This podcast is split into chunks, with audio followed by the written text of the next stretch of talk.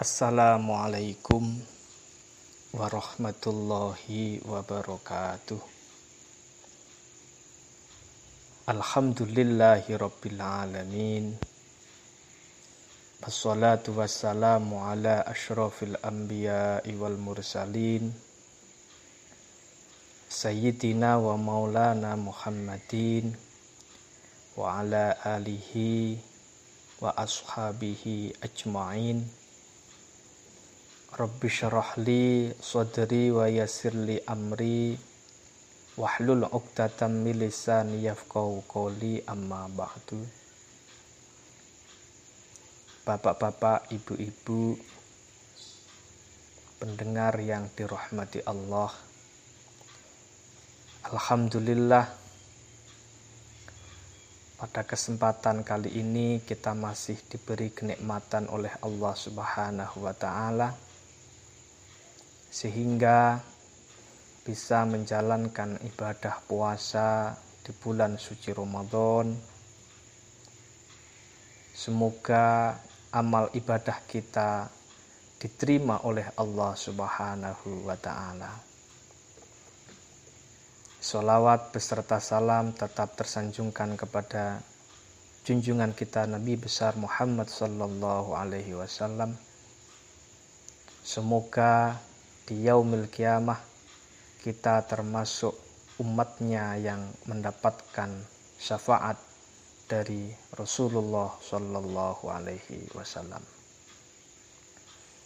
Bapak-bapak, ibu-ibu yang dirahmati Allah. Kita tahu bahwa di dalam Al-Qur'an sudah dijelaskan bahwa ya ayyuhallazina amanu kutiba alaikumus siyamu kama kutiba alal ladzina min qablikum la'allakum tattaqun. Ayat ini menjelaskan terkait dengan orang-orang yang beriman. Wahai orang-orang yang beriman. Artinya apa? Bahwa ketika kita termasuk orang yang beriman kepada Allah, maka bukti keimanan kita harus diwujudkan dengan cara melaksanakan ibadah puasa di bulan suci Ramadan. Tidak ada orang yang beriman yang tidak diuji oleh Allah Subhanahu wa ta'ala.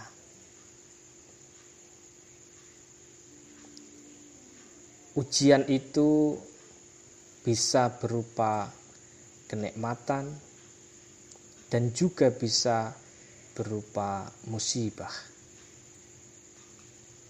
Di tengah wabah corona yang sedang terjadi di Indonesia, bahkan di dunia ini, bagi orang yang beriman akan menambah keimanan, ketakwaan kita kepada Allah Subhanahu wa ta'ala dengan tetap istiqomah melaksanakan ibadah puasa. Kenapa?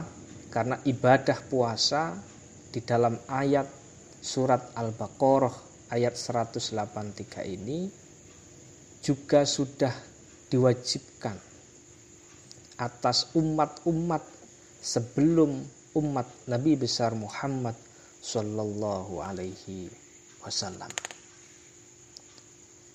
Oleh karena itu, kalau kita bisa melihat beberapa tafsir yang menyebutkan bahwa umat-umat Nabi sebelum Nabi Muhammad juga melaksanakan puasa sesuai dengan ketentuan syariat Nabi-Nabi terdahulu. Nabi Musa alaihissalam pernah melakukan puasa 40 hari. Nabi Isa juga menganjurkan umatnya untuk berpuasa. Selain agama Islam, ada juga agama Hindu juga ada ajaran berpuasa. Agama Mesir kuno juga mengajarkan berpuasa. Tetapi puasa yang kita laksanakan sebagai bagian daripada umat Rasulullah Shallallahu Alaihi Wasallam dengan ketentuan-ketentuan syariat yang sudah ditentukan. Kenapa kita harus berpuasa? Karena dengan berpuasa, tujuan daripada berpuasa adalah menciptakan manusia agar supaya manusia itu bertakwa kepada Allah Subhanahu wa ta'ala. La'allakum tattaqun. Kenapa kok kemudian kita ini harus bertakwa? Iya, karena salah satu tujuan kita hidup di dunia ini agar menjadi orang-orang yang bertakwa kepada Allah Subhanahu wa ta'ala. Sebagai orang yang beriman, paling tidak kita mendengarkan seminggu sekali wasiat ketakwaan ini disampaikan oleh para khotib ketika khutbah di Jumat. Oleh karena itu, orang yang bertakwa ini adalah orang-orang yang sangat-sangat dimuliakan oleh Allah Subhanahu wa ta'ala. Di dalam surat Al-Baqarah disebutkan tanda-tanda orang yang bertakwa. Yang pertama adalah alladzina yu'minuna bil ghaibi. Orang-orang yang mengimani tentang sesuatu yang bersifat ghaib. Pahala orang yang berpuasa termasuk sesuatu yang bersifat ghaib. Kita harus yakin bahwa pahala kita melaksanakan puasa nanti insya Allah akan kita dapatkan ketika nanti di yaumil qiyamah. Alladzina yu'minuna bil ghaibi. Ini tanda-tanda orang yang bertakwa. Sehingga sebagai orang yang bertakwa kepada Allah Subhanahu wa ta'ala dengan tanda mengimani sesuatu yang bersifat ghaib, yakinlah bahwa semua amal ibadah kita yang kita laksanakan di dunia ini pasti akan mendapatkan balasan ketika di yaumil qiyamah. Termasuk puasa yang kita laksanakan pada saat sekarang ini. Ini tanda-tanda orang yang bertakwa. Yang nomor dua, tanda-tanda orang yang bertakwa sesuai dengan Quran surat Al-Baqarah ayat 3. Wa yuqimunas shalah. Kita diminta oleh Allah Subhanahu wa ta'ala mengerjakan ibadah sholat.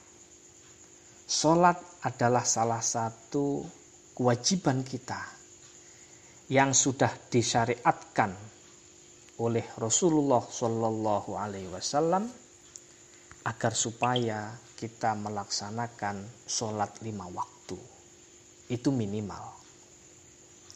Bahkan kita dianjurkan untuk melaksanakan sholat-sholat sunnah yang lain.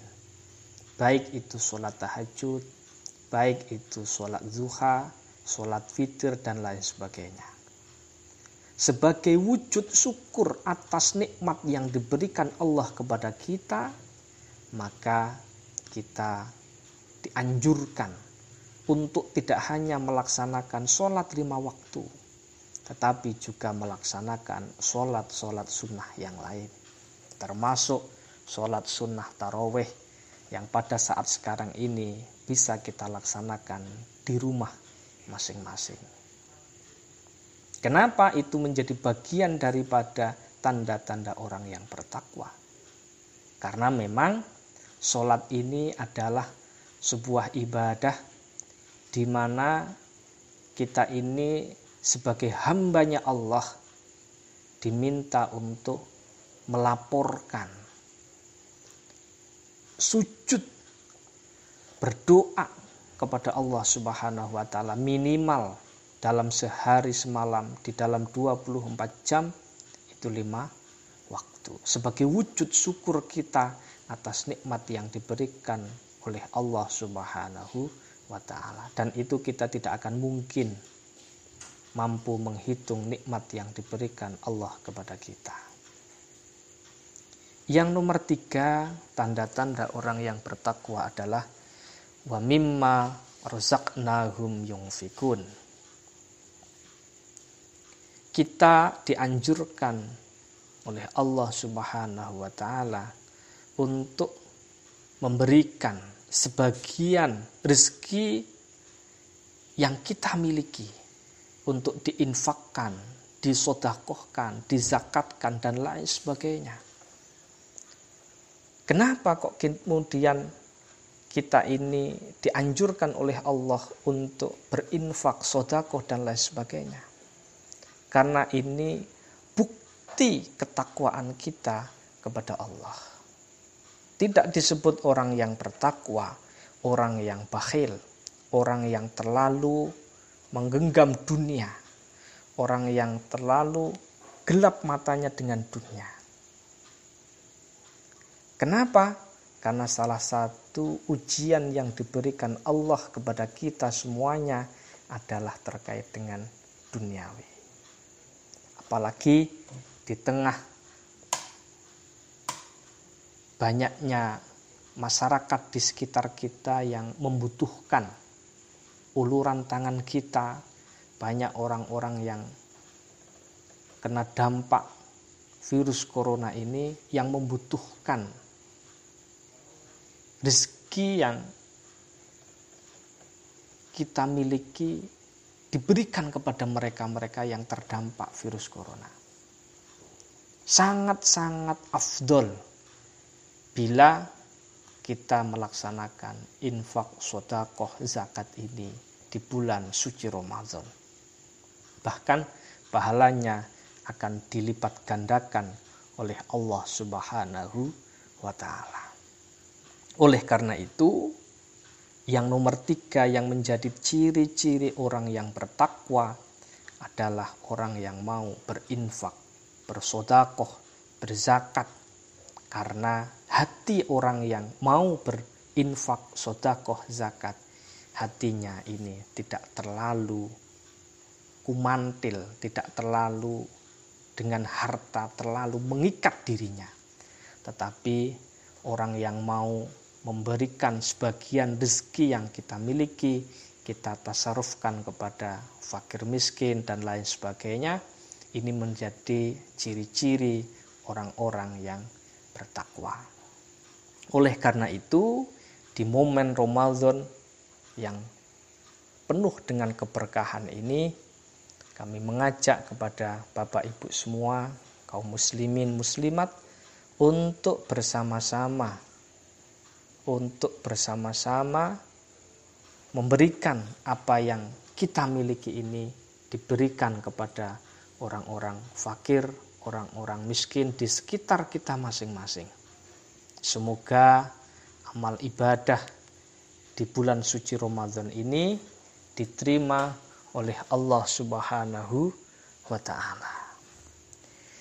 Yang nomor 2, kami juga ingin menyampaikan bahwa di bulan suci Ramadan ini, bulan yang penuh berkah ini, kita juga dianjurkan oleh Allah Subhanahu wa Ta'ala untuk tidak lupa selalu membaca Al-Quran. Syahrul Ramadhan alladzi unzila fihil Quran. Jadi pada bulan suci Ramadan ini adalah bulan di mana Al-Quran ini diturunkan.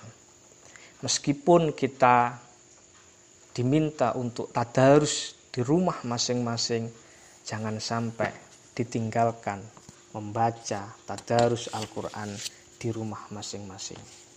Rasulullah Shallallahu Alaihi Wasallam pernah menyampaikan, nawwiru buyutakum bisolati wa qiraatil Quran. Sinarilah, hiasilah rumah-rumahmu itu bisolati wa qiraatil Quran, dengan sholat dan membaca Al-Quran. Maka ada hikmah di balik mewabahnya corona ini, sehingga kita bisa memakmurkan rumah kita masing-masing dengan cara membaca Al-Quran, sholat, dan lain sebagainya di rumah. Nawwiru buyutakum bisholati wa qiraatil Quran.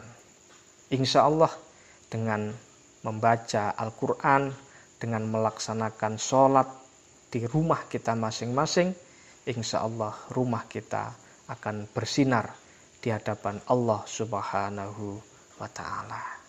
Itu saja dari kami, kurang lebihnya kami mohon maaf. Wallahul muwafiq ila aqwamit thoriq. Wassalamualaikum warahmatullahi wabarakatuh.